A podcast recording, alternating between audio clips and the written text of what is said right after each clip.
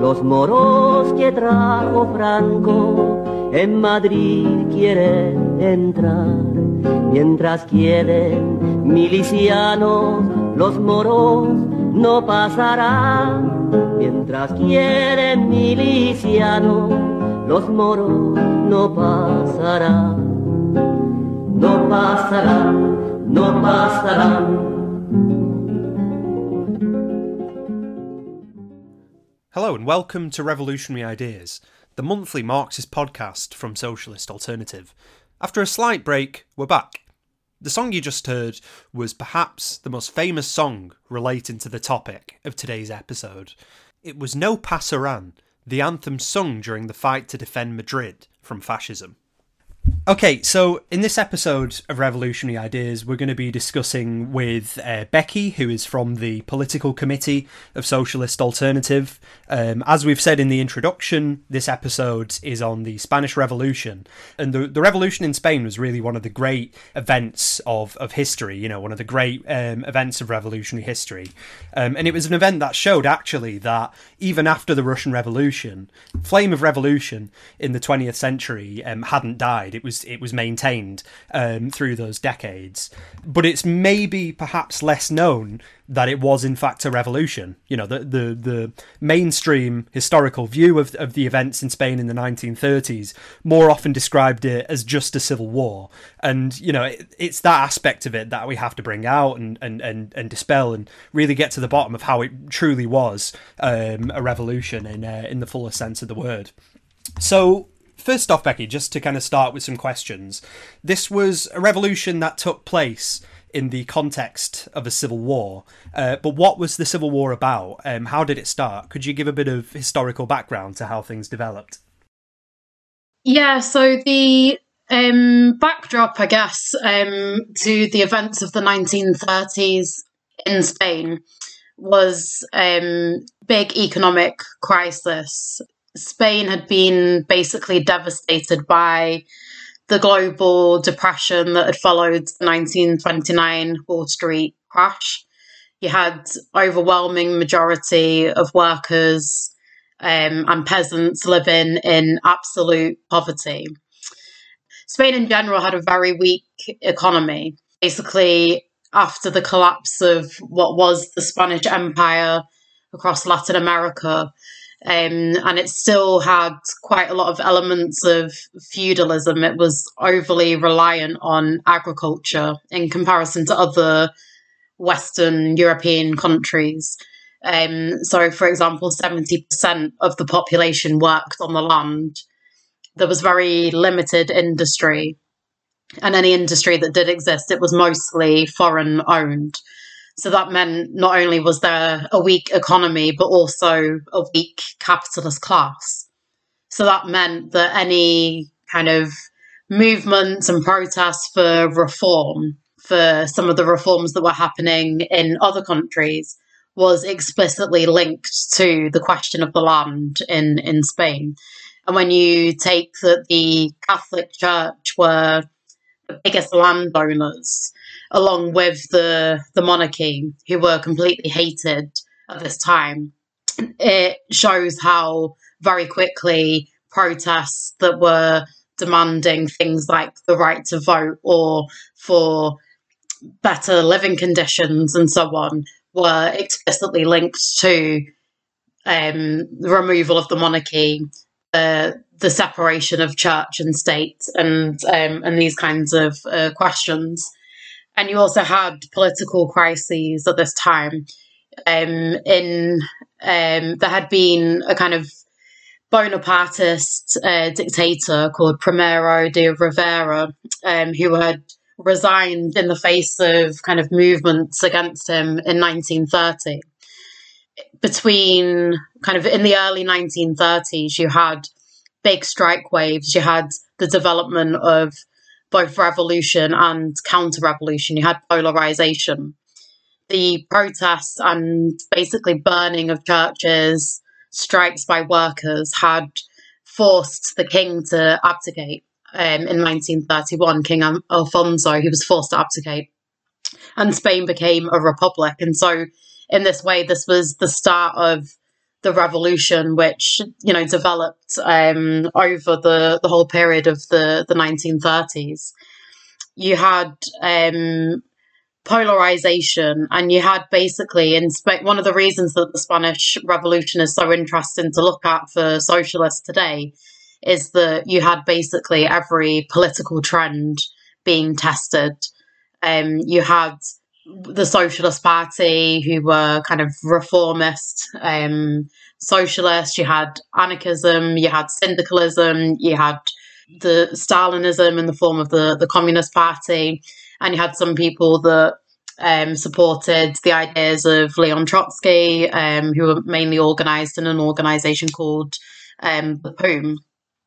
But through basically these protests um, that were happening and these strikes, you had um, these workers' organizations, different organizations of the left and working class organizations becoming very big. They were, um, for example, the two main trade union federations, the UGT, which was led by the Socialist Party, and the CNT, which was led by the anarchists. They both had over 1 million members. They were leading these protests and strike waves, and there were attempts basically by the working class and the poor to take power on a whole number of occasions uh, during this period before really what we can look at as the Civil War um, started. So you had um, the, um, for example, um, the Asturian miners um, who were kind of in the vanguard of um, this uh, this movement actually um, set up a commune um, in 1934, which was um, crushed uh, brutally um, by the by the the parties that were in government at that time, who were included liberal capitalists, but also an extreme right wing Catholic party um, called CEDA. Um, they brutally crushed this uh, commune um, they killed uh, 5,000 people in the course of that. And so you see over this period of time that there's um, very militant and revolutionary actions by the working class and the peasantry, and then extremely reactionary um, actions by the capitalist class and um, their representatives. Um, and so this this period of revolution and counter revolution culminated in 1936 in February of um, a Popular Front government coming to power. And this included the left, kind of left wing Republicans who were, um, yeah, liberal capitalists um, who um, supported the idea of, um, you know, not re- not returning um, the monarchy, um, who supported some aspects of democratic reform um, and and so on. Um, but this Popular Front government was also backed by the Socialist Party, the Communist Party, um, anarchist organisations, and um, uh, the POUM, uh, the party that I mentioned previously, um, which was a uh, a Marxist organisation. It was anti-Stalinist, um, and it grew very quickly um, after it was formed in 1935. Um, in the in the course of these um, in these uh, developments, um, and so the the the kind of the intentions of the Republicans when they came to power in the Popular Front government was really to try and stabilize the situation. They didn't really want to start carrying out a lot of the things that they'd promised.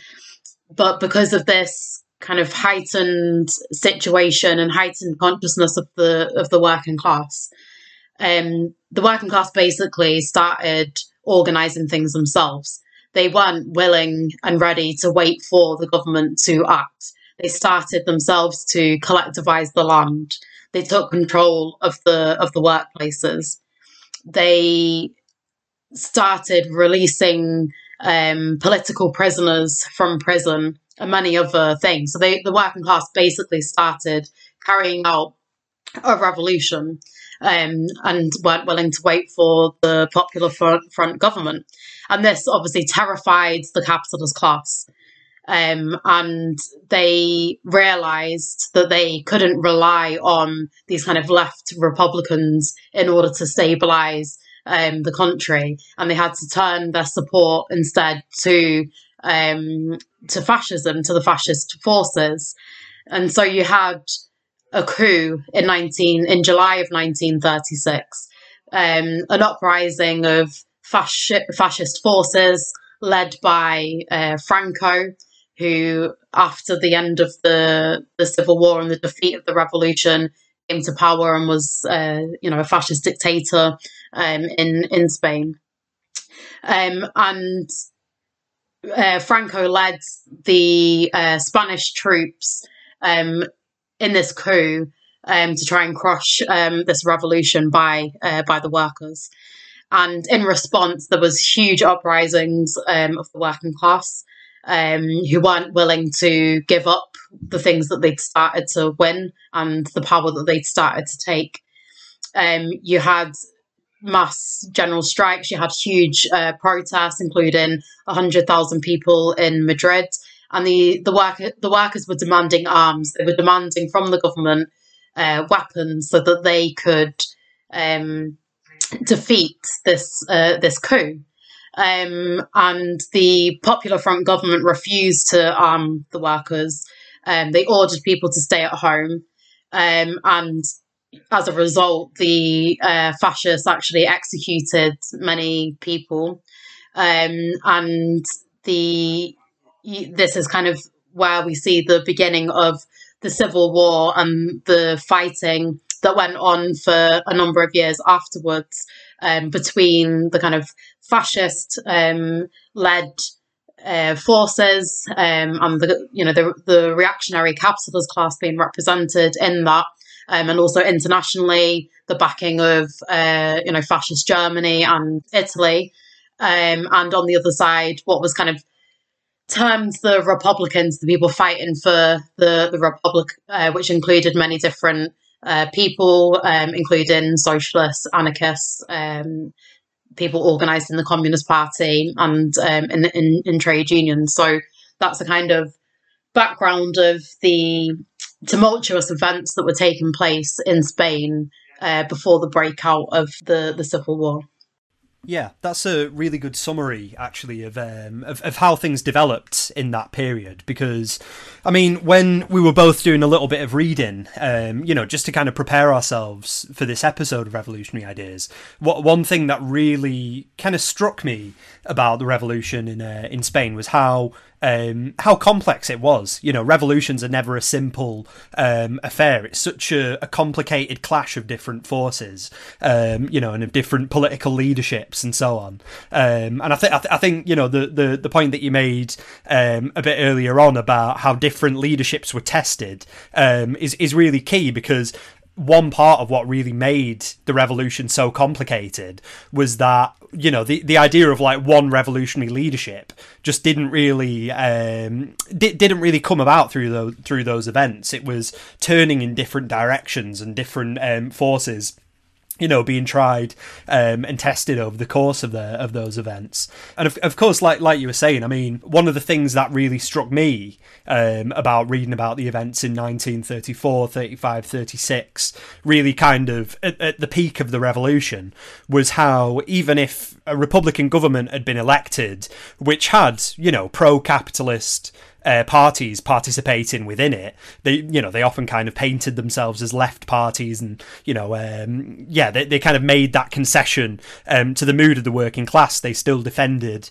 um, you know the maintenance of the capitalist system, but even regardless, even even though it wasn't um, you know a government led uh, by forces that were pushing in the direction of socialism, the working class still looked towards this government as a gain that they'd won through their struggle. You know they thought, well, we've gone on strike strike, we've brought down the monarchy, and we've now delivered, you know, what was presenting itself as a as a um, you know an, an anti-fascist left-wing government, um, and and of course that was you know one big spur towards this becoming a real revolution that you know the working class were prepared to use any means they could um, to defend themselves. And that even meant with arms as well. Um, the working class being prepared to to you know physically defend themselves physically defend their power and their and their organizations using whatever means they could. And there's one example that um, you know is, is really relevant to this um, in 1934 and you know you mentioned the the, the miners strike the general strike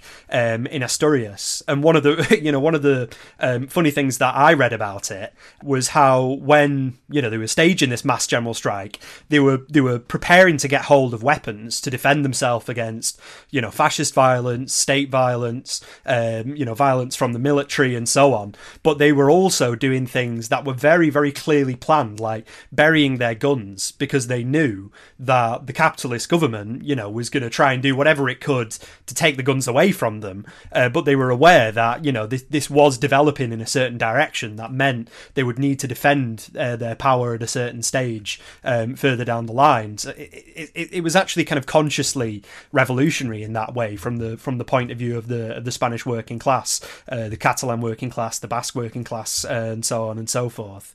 Um, and of course that's that's that's the key thing you know the the the line that we're often fed is that this wasn't a revolution. Um, and instead this was just a war where there was two choices. One choice being uh, like a kind of capitalist democracy, bourgeois democracy, liberal capitalism, or fascism. Um, instead, we see it a different way as Marxists. We say that you know what was really the two choices um, on the agenda at that point was either socialist revolution, the working class uh, taking power with the support of the peasantry, or fascism, or you know reaction and dictatorship.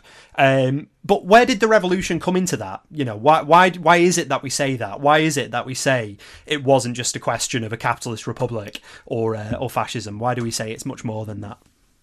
Yeah, so I think there were people definitely saying at the time, um, including the heads of the Communist Party and the Communist International, that this was about um, fighting for Republic for the Republic um, and against fascism. Um, and I think that that's something that continues today. That definitely um, capitalist historians will refer to it, you know, only as the Civil War, and will only talk about the Republic and uh, fascism, and even you know the communist parties as they exist now, um, and some trends on the left will kind of play down how um, this was actually um, a struggle for socialism or a struggle for revolution beyond um, just wanting a, a, capitalist republic.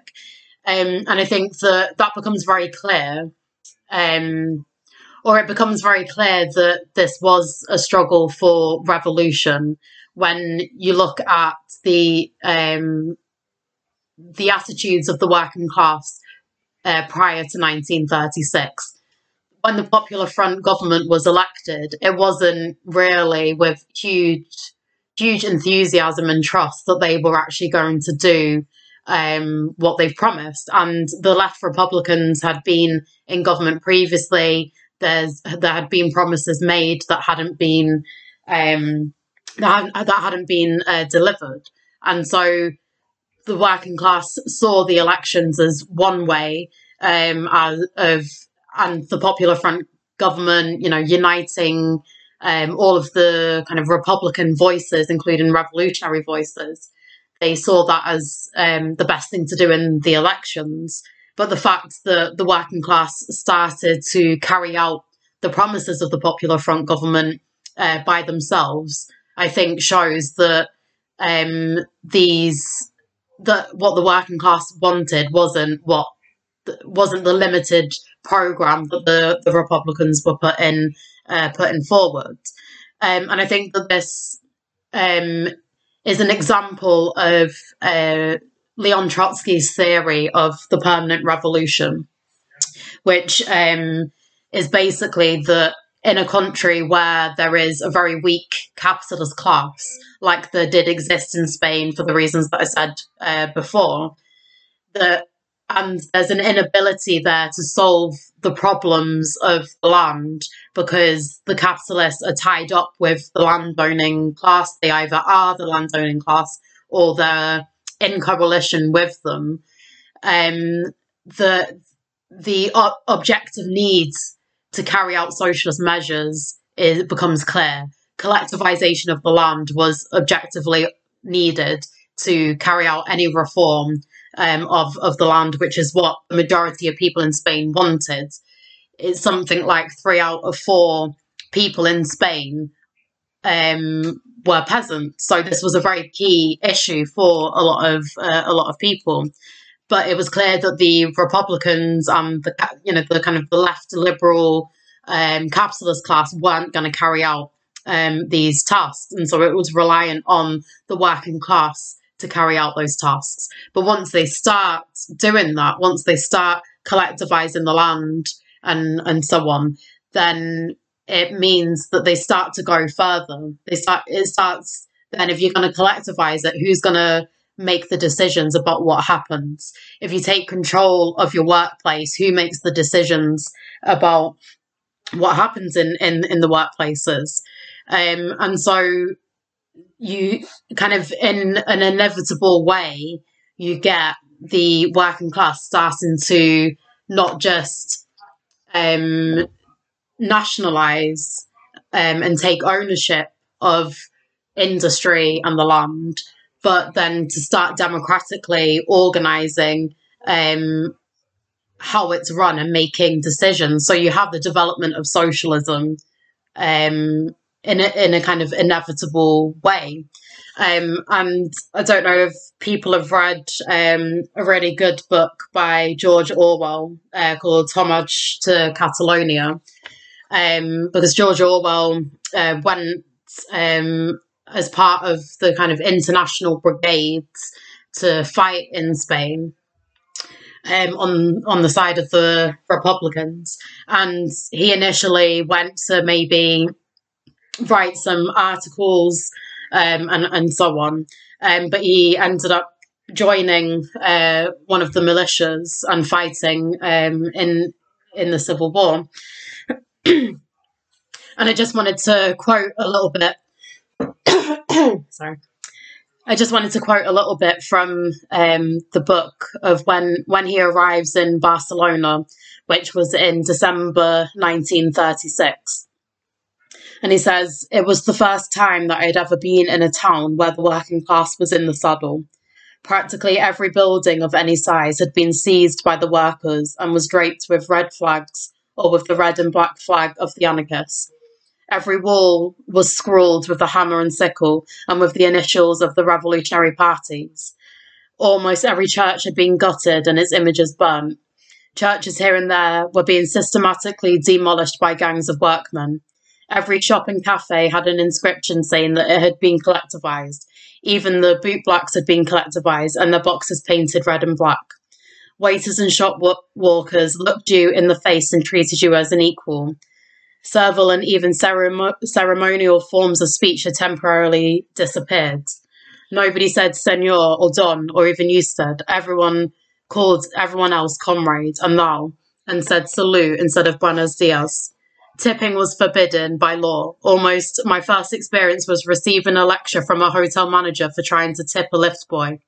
There were no private motor cars, and they had all been commandeered, and all the trams and taxis and much of the other transport were painted red and black.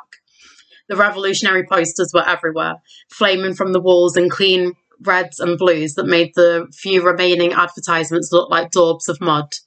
Down the Ramblas, a wide central artery of the town where crowds of people streamed constantly to and fro, the loudspeakers were bellowing revolutionary songs all day and far into the night. And it was the aspect of the crowds that was the queerest thing of all.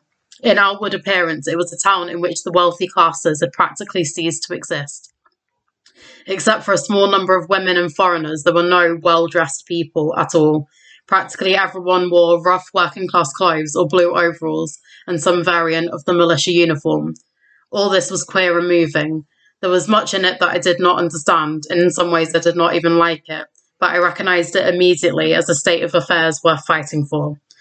And I think that that kind of colourful description of what it was actually like gives a really clear picture of what a revolution looks like, of what the the the collective when we talk about collectivization, when we talk about working class taking control, that's what it looks like in in real life.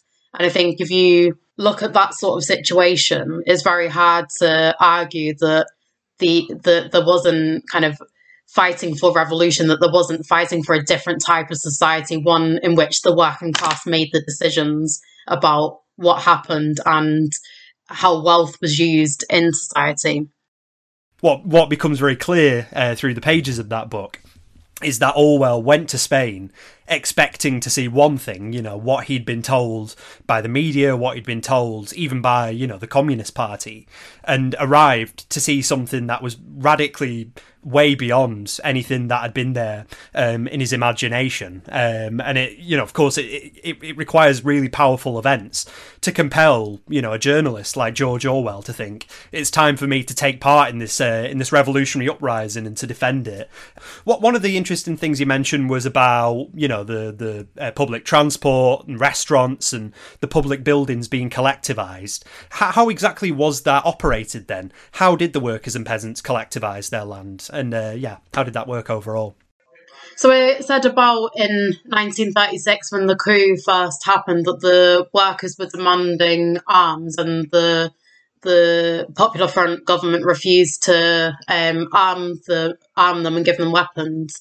Um, but you had basically the working class and peasantry um, seizing arms from the standing army. They took their own arms and so you had elements of armed workers' control, um, which was necessary in order to fight for, because you had the um, the working class trying to win territory and so on uh, within um, within Spain, and also the the fascist forces fighting um, the, the same. So it was necessary for them to be armed.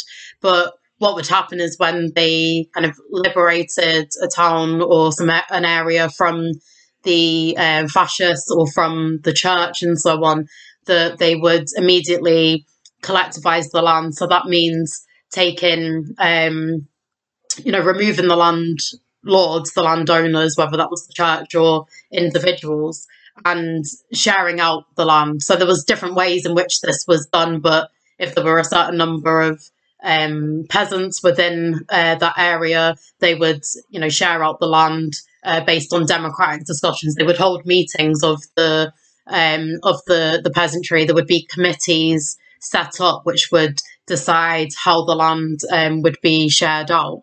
Um, and then you had similar things happening um, in factories and in workplaces like shops and cafes and, and so on, where committees were um, were formed um, and decisions were being made about prices, decisions were being made about, you know, working conditions um, and all of these sorts of things um, by the people actually um, working there.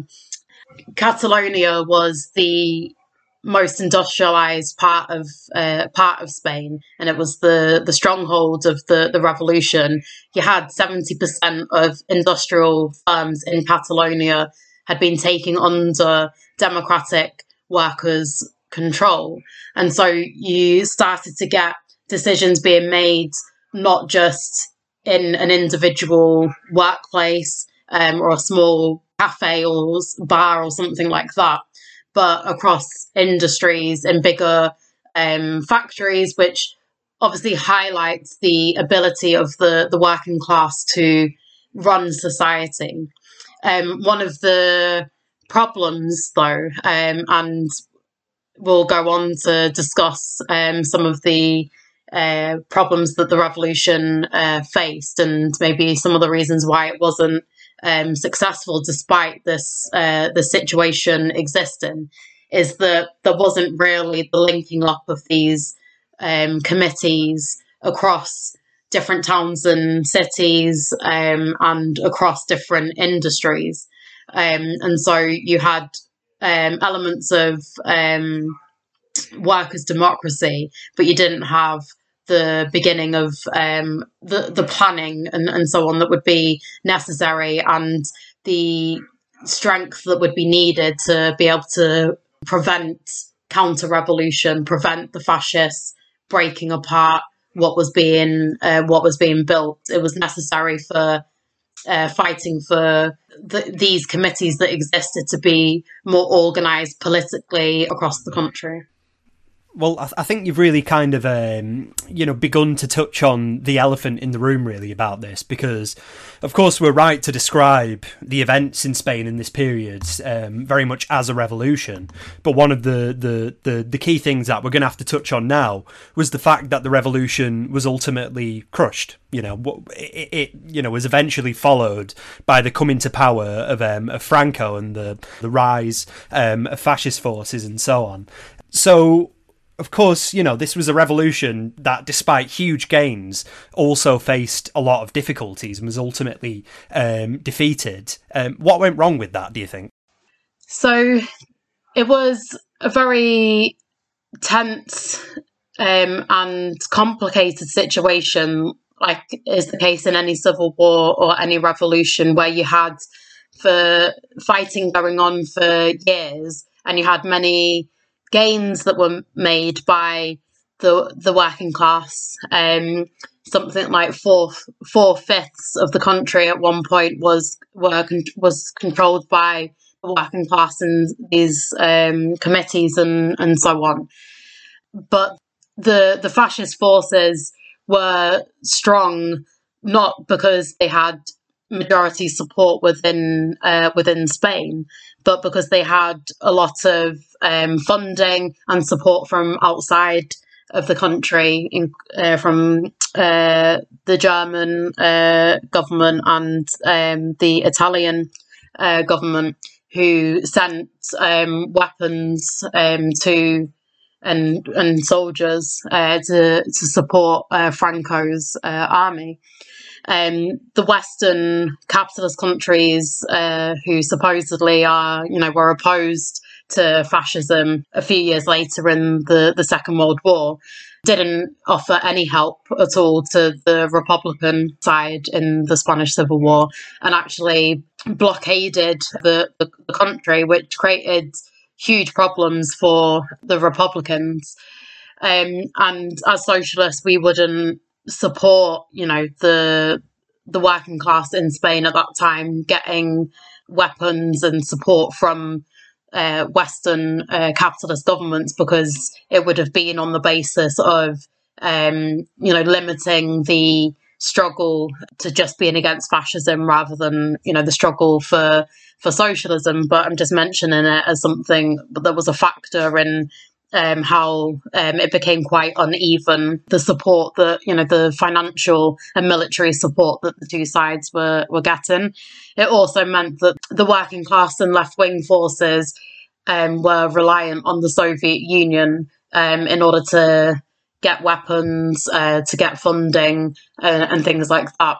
But at this time, the Soviet Union, um, controlled by Stalin, the the bureaucracy in, in Russia didn't want a successful revolution in Spain.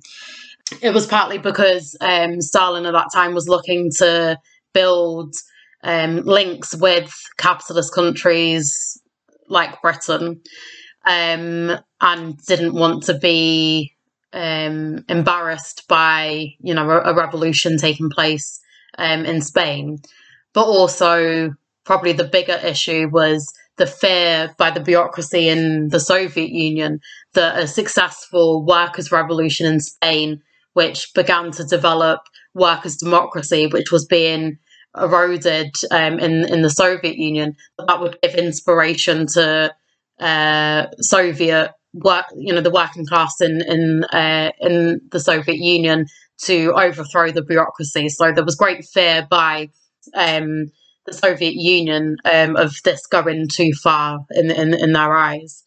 Um, and so this led to a whole number of polit- political mistakes and betrayals by the Stalinist uh, leadership of the, the Communist Party and the Comintern internationally.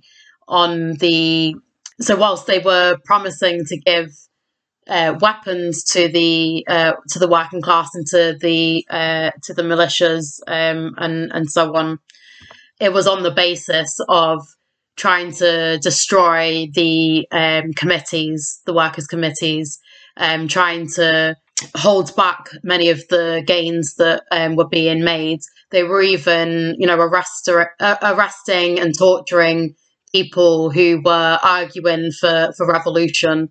Um, and they put it forward as being um, this kind of, yeah, the, the fight is against fascism. We need to defeat fascism first and then we can talk about socialism at a later stage. But the only way that we're going to defeat fascism is if we unite with the capitalist class. We need to unite with them in order to defeat fascism. That's the biggest threat.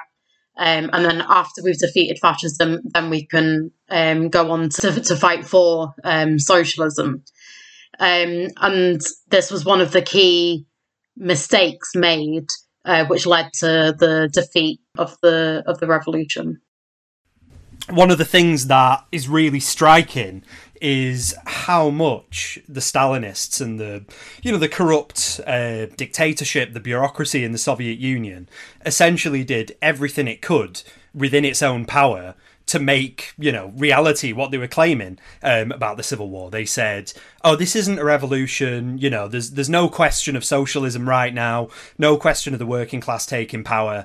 But actually, you know, the the the new organisations of the working class and of the peasants, um, you know, the committees, um, you know, the mass organisations being used to run the streets of Barcelona, you know, the streets of Madrid, um, you know, the the rural areas with the peasants running their land. It was all with the intention of closing those down and kind of um, what's the word? Just sort of like shoehorning it into the aims um, of the liberal capitalists. So you know, we, we have to call it by what it is. It, it was it was counter revolutionary and it wasn't just counter-revolutionary, you know, the role that the Stalinists were playing within Spain itself. As as you mentioned, it was it was a global thing. It was part of this overall picture of the Stalinist bureaucracy essentially saying to itself, well, we have to defend our privileges. We have to defend, um, you know, our abusive bureaucratic power within Russia. And the best way for us to do it is for us to get on board capitalist governments um, across Europe.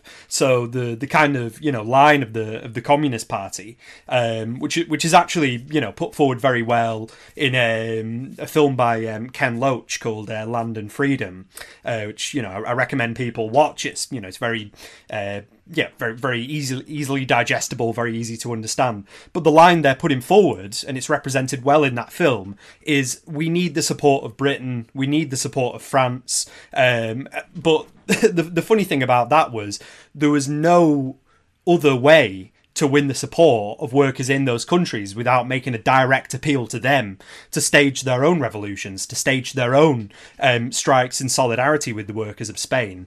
Um, and, and just to be clear, like in, in France at the time, you had actually a situation that maybe wasn't as developed as it was in Spain, uh, but in many ways was resembling it. You know, you had a Popular Front government that had the Communist Party, you know, taking part in it, but then also liberal capitalist forces. You know, the kind of um, in in in a way, sort of like France's equivalent of the Lib Dems uh, being in government. And what the Communist Party did, not just in Spain but around the world, was to say, um, let's just kind of water down our political approach to put ourselves on a par um, with with liberal, you know, so-called progressive capitalism. So they were they were they were publishing this line in France and in Britain that oh, this isn't a revolution to prevent the working class kind of you know flexing their collective strength uh, because it would have only been that that could have actually you know defeated the rise of fascism uh, in the first place. There was no other way about, uh, around it. But you know, of, of course, at the same time, it wasn't just the Stalinists that were playing, um, you know, a role in the Spanish Revolution at that stage. Um, there were also other forces. We mentioned the anarchists, who you know had a huge organisation, the CNT, uh, you know around a million members, as you mentioned earlier. But also the POUM, this this kind of anti-Stalinist party that had sort of Trotskyist origins, origins in in those that were you know working alongside Leon Trotsky. But Leon Trotsky was also quite critical of both of these other two forces, and was was quite clear in a lot of his writings at the time and in terms of you know a lot, a lot of what um, the Trotskyists were saying at the time that they weren't providing a, a, viable revolutionary alternative to Stalinism. But why was that? What were they doing, and what were they failing to do?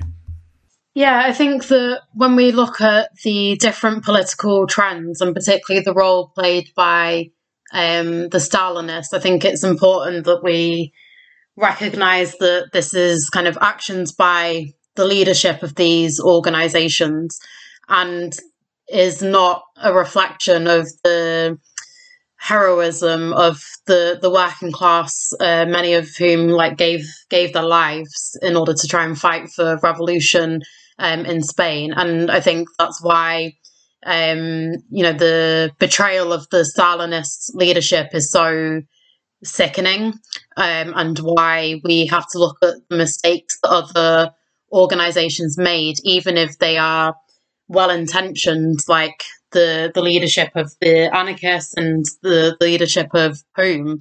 Um, leader of uh, the POUM was executed when Franco came to power. So you know these people weren't about trying to destroy the revolution. They just had wrong um, approaches. Um, you know, that's why it's important for us to learn the lessons um, of these mistaken approaches so that in future revolutionary movements we can try and avoid uh, making um, these mistakes. And I think it comes back to both, you know, the anarchists and the POUM. It comes back to this idea of popular frontism. Um, and a popular front is, you know, something that Trotsky um, argued against, really, because it can seem like a, a good idea that when you're faced with fascism and you're faced with very reactionary um, capitalist uh, movements um, that are trying to crush the working class and take away democratic rights and, and so on, it can seem like a good idea for everybody who's against that to get together.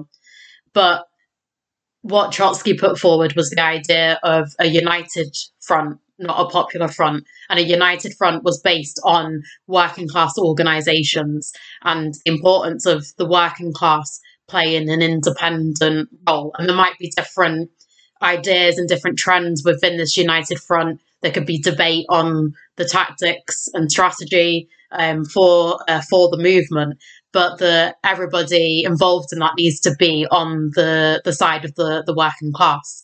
And what you saw in Spain with the Popular Front is that actually the Republicans and the what was kind of described as the liberal capitalist class actually represented nothing in the country. It was the anarchist organizations and the workers' organizations, the socialist organizations that represented the working class.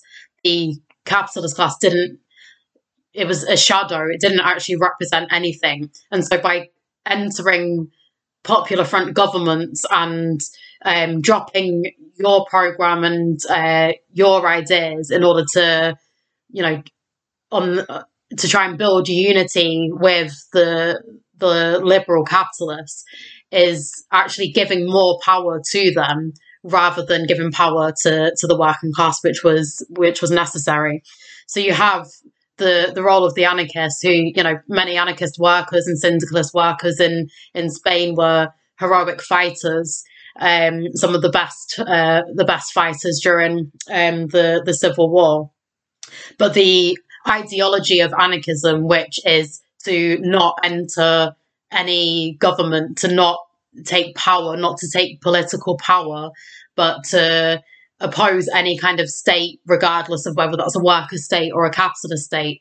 That led to ultimately the the the failures of of the anarchist organizations in uh, in relation to to Spain.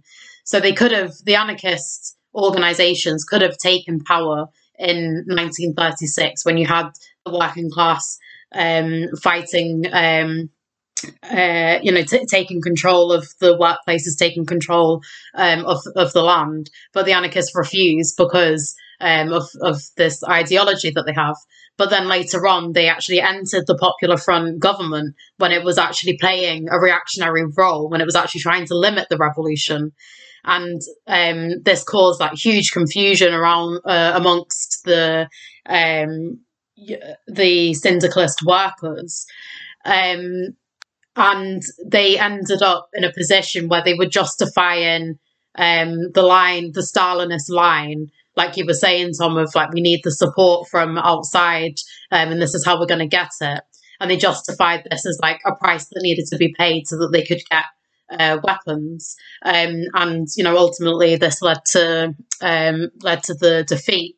And similarly with the, the role that the, the the POUM plays, they didn't put forward an independent program and actually trailed behind the anarchists, the CNT union leadership, um, and they weren't really willing to raise openly what their differences were, and they had political differences with anarchism and um, at least formally, you know, agreed with the ideas that Trotsky was putting forward of now that you have these committees that are being formed in Spain, you need to fight for um, them to be independent committees to be elected.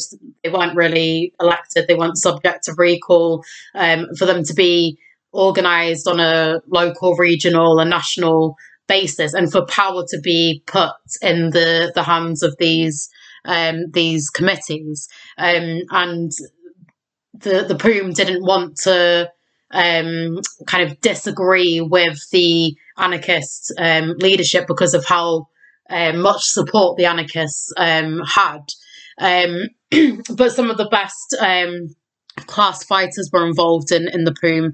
They did enter the Popular Front government, but they were expelled from it in 1936, and actually it became an illegal organisation by the Popular Front government in 1937. It outlawed the POUM, um, and that is um, kind of a reflection of the support the POUM could have um, developed in its kind of anti-Stalinist and Marxist um, ideas, but it didn't organize itself in a way that it could win the it could win the working class to its program, um, and it in in you know it didn't put it didn't successfully put forward its program and organize independently enough in order to win uh, people to uh, to its uh, to its program.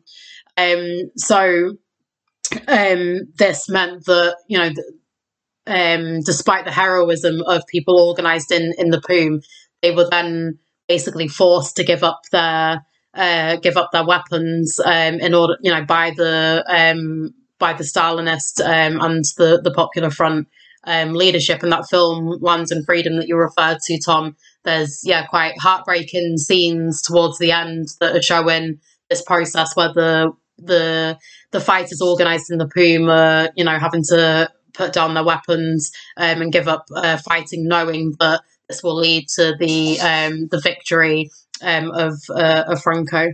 Yeah, absolutely. Um, no, I mean, thanks for coming on to Revolutionary Ideas and, uh, and, and and speaking on this topic, Becky. I think that you know I've certainly learned a lot, and many of our uh, listeners will have learned a lot um, as well. I guess overall, what we could kind of finish on is um, well, well, first off, I mean, obviously we've kind of already established that the Spanish Revolution was one of the most incredible, you know, revolutionary events or revolutionary periods um, in history and the real kind of significance of it uh, wasn't just that it was a fight against fascism, it ultimately became that, uh, but it also could have been the beginning um, of a process towards world um, socialist revolution. But of course, you know, the, there's a lot of tragedy involved in these events, like you were saying. It did end on a on a tragic basis with the coming to power um, of fascism in Spain, and really, actually, you know, it, it kind of foreshadowed the events um, of World War Two. You know, a, a successful workers led revolution in Spain, you know, proceeding towards, you know, socialist change, um, could have really made history turn out to be something very different to what it became, um, you know, with the rise uh, of World War II. And I, I, don't think we should ever um, kind of forget that, that this was an opportunity squandered really by the lack of a, of a consistent um, and, and, and well trained and prepared revolutionary uh, Marxist leadership. But really, you know, I, th- I think one of the key things we have to kind of remind ourselves of is that this isn't just a matter of history, is it? It's not just a matter for the historical record. There are real lessons uh, to be learned today, real lessons uh, to be pulled out of these uh, of these events. So, just to kind of finish, one last question: how in, in, in a few points could you say that these events would still be uh, relevant for socialists uh, today?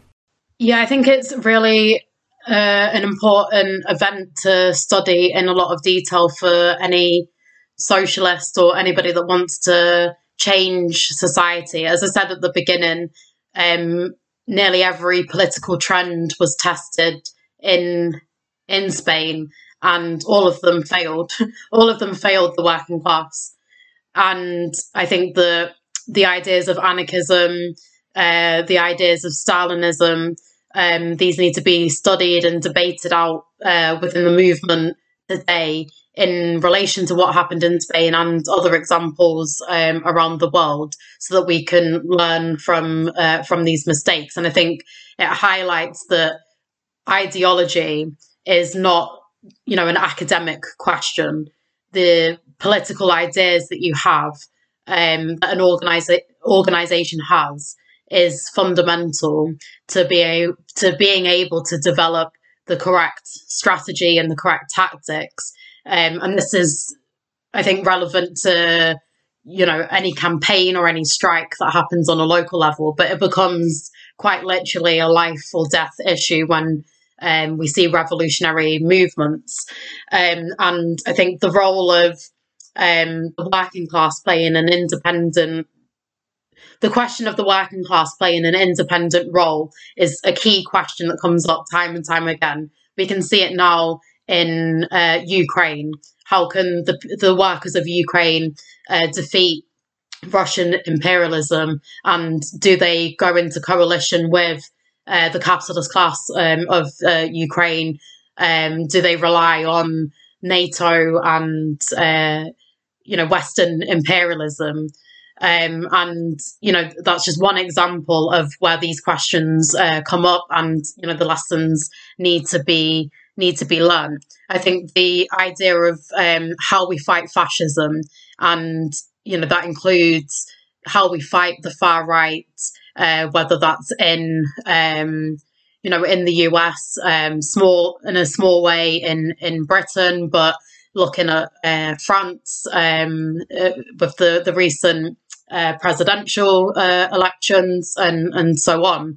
The the idea that we can't separate the fight against fascism and the far right from the fight for socialist change because it's the conditions of capitalism that create illusions in fascism, create support for fascism, and it's the crisis within the capitalist system that means that potentially the capitalist class will resort to fascism in order to crush um, working class um, movements. Um, so these things can't be can't be separated. Um, but I think um, it also points to the need for a revolutionary party, um, the need for us to go further than just the working class setting up um, committees and taking control of the, the workplaces and collectivizing the land and so on. It needs a, a revolutionary party to organize that and to fight for political power to be put into the hands of, of the working class um, as well on a national and international uh, basis. But I think the last thing that I'll say is that looking even at something like the Spanish Revolution when it has ended in, in tragedy and in defeat, the um, events over that 10 year period highlight to me the heroism of the working class and the willingness of the working class to fight um, for socialist change. And that's something that we should always um, remember and have confidence in the working class being able to change society today. Thank you for tuning in to this episode of Revolutionary Ideas. Keep posted for upcoming episodes, but to do that, please subscribe and follow us on all platforms. Those include iTunes, Spotify, SoundCloud, and YouTube. Interested in reading more about this subject? Please go to internationalsocialist.net and search Spanish Revolution. Just last summer, we produced an article titled 85 Years On Fascist Coup Sparks Spanish Revolution. The link to that will be included in the description. But if you're looking for something maybe a bit longer, we recommend the classic book by American Trotskyist Felix Morrow called Revolution and Counter Revolution in Spain. Last but not least, please get in touch with Socialist Alternative today. On Facebook, we're Socialist Alternative, ISA, England, Wales, and Scotland. On Twitter, we're Socialist Alt EWS. On Instagram, Socialist Alternative dot EWS. And on TikTok, Socialist underscore vids. To join Socialist Alternative, go to socialistalternative.net and click sign up to get involved. Thank you very much. En el Ebro se han hundido las banderas italianas. En los puentes solo quedan las que son republicanas. Y en los puentes solo quedan las que son republicanas. No pasarán, no pasarán, no pasarán, no pasarán.